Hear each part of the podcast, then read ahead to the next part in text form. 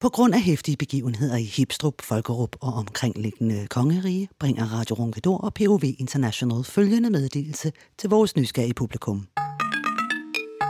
Vores aktuelle satiriske julekalender, Lummer og Vinter, er svær at gøre højaktuel, da udviklingen i politik og medieverdenen gør det fuldstændig håbløst at følge med.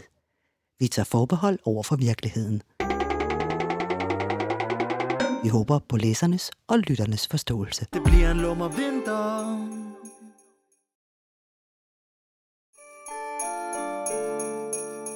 Lummer vinter. Velkommen til Luksustafel med lumre linser. Den 12. december. Intet er så svært i denne verden, som skulle forene den forretningsmæssige fornuft med det varme familieliv. Det er den nyslåede cannabisfabrikant i landsbyen Folkerup Bjørbensen helt overbevist om, men lysten til at kæmpe og ikke mindst forventningsafstemning har han aldrig mistet. Nemt er det ikke. Det mærker han i luften, i herresædet, som de lokale med lige dele beundring og materiel misundelse kalder det store, flotte hus ved Langesø. For om lidt kommer datteren på besøg med sin besynderlige polyamorøse besættelse og et par mænd, der godt nok er forskellige.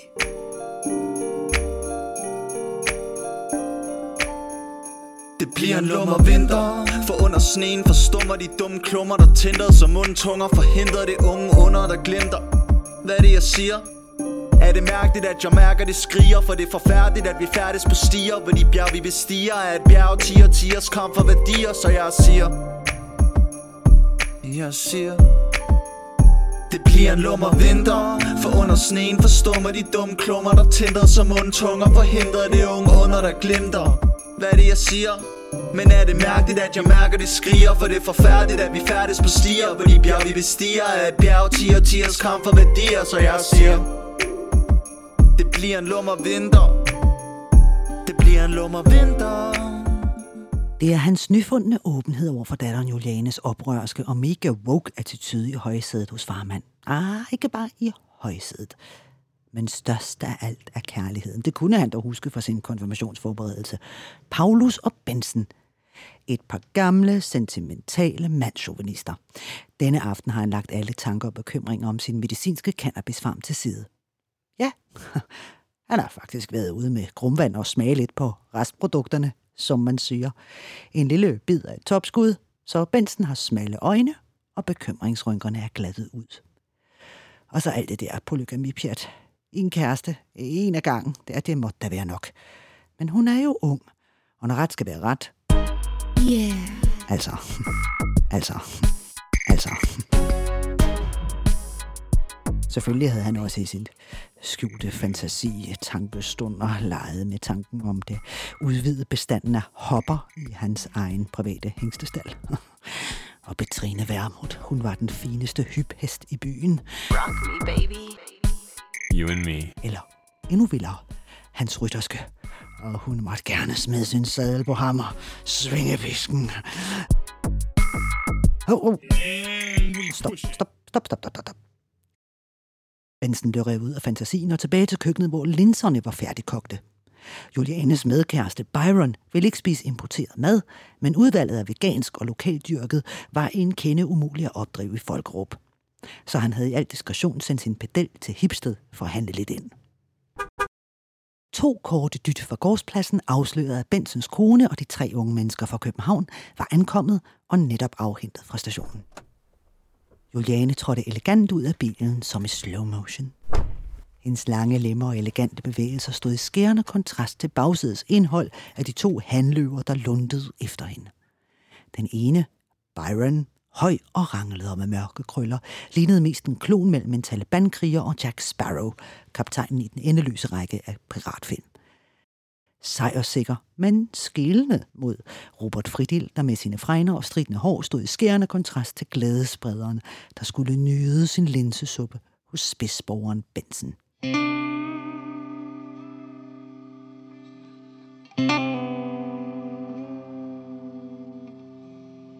Robert Han kogte allerede indeni af frustration. Togturen fra København tog cirka en time, og han havde siddet over for Juliane og Byron, der havde byttet mundvand og kælet for hinanden, kun afbudt af Julianes slanke hånd, der er til undskyldende kælen var glædet op og ned af Roberts lår. Han havde mest lyst til at slå den væk. Men hvis han ville vinde Juliane, så måtte han udholde den her sindssyge cirkusforestilling, hvor hun var domtøren. Alle ved jo, at løverne i cirkus ikke er timmet. De bryder sig bare ikke om at angribe, før de tvinges til det. Benson placerede en fantastisk lammesteg på bordet. Duften af rosmarin og hvidløg fyldte hele spisestuen. Små kartofler med nøddrys, stegt i friskkernet smør.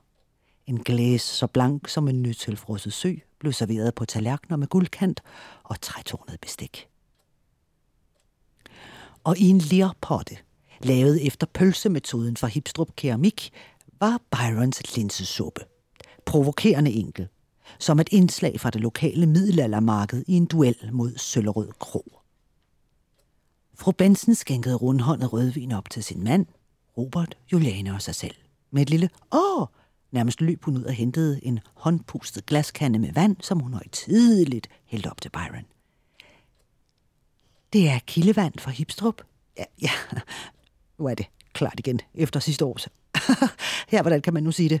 Anafadese med tilstødende kolibakterier. Og, og lammet, Juliane, det er økologisk og hjemmeslagtet. Uden stress. Robert smilede ved denne overdrevne gestus. Touché, svigermor. Han havde i det mindste en allieret. Byron kunne ikke tillade sig at klage. Alle havde gjort sig umage. Robert han førte lige nu på point over for Juliane og hans forspring via den erotiske kapital fordampet i kampen mod hendes konservatisme og damaskduen. Der blev spist med glæde og gutturale brum over det velsmagende måltid, indtil Benson højtidligt rømmede sig. Juliane, øh, ja, og, og Byron og Robert. Kors, den dreng er træls, men den anden er fandme værre. Tanker er tolvfri. Mor og jeg har tænkt over julen, og, og da I nu er så selvstændige, så tænker vi af os gamle smutter på et badehotel helt over julen. Lyset slukkede sig Julianes øjne. Bye bye steg, konfekt, pejs og hygge og alt det, hun elskede. Men vi har ikke glemt en gave til jer. Bjørn Bensen placerede en kuvert foran hende. Vi har besluttet, af vores gave til dig og ja, til jer, Byron og Robert, som den første jul i nu alle er kærester, er en meget gavmild donation til børn på flugt. Robert gemte et grin dybt i rødvinen. Fru Bensen klemte hans lår under bordet som signal til. Vent nu bare lidt. Juliane sad fuldstændig forstenet. Byron flyttede sig uroligt på stolen. Stilhed. Angert. Robert lænede sig tilbage og foldede hænderne foran hjertet.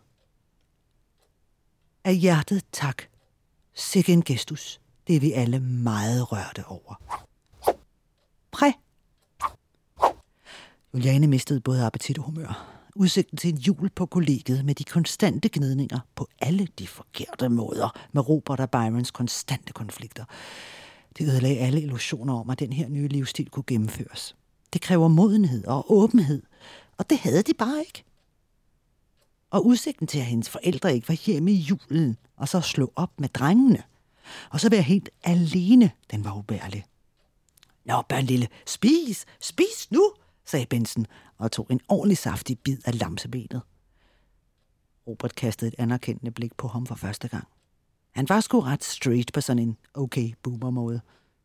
Og nu vidste Robert, at også Julianes forældre var blevet allieret i hans krig for at genvinde Julianes respekt og hjerte. Alle må den bedste mand vinde. Det bliver en lummer vinter. Det bliver en lummer vinter.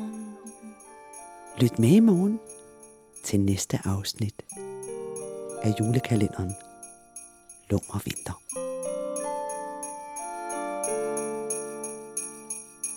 Musikken til Lummer Vinter er skrevet, komponeret og sunget af Sebastian Brønum. Det bliver en lummer vinter. Det bliver en lummer vinter.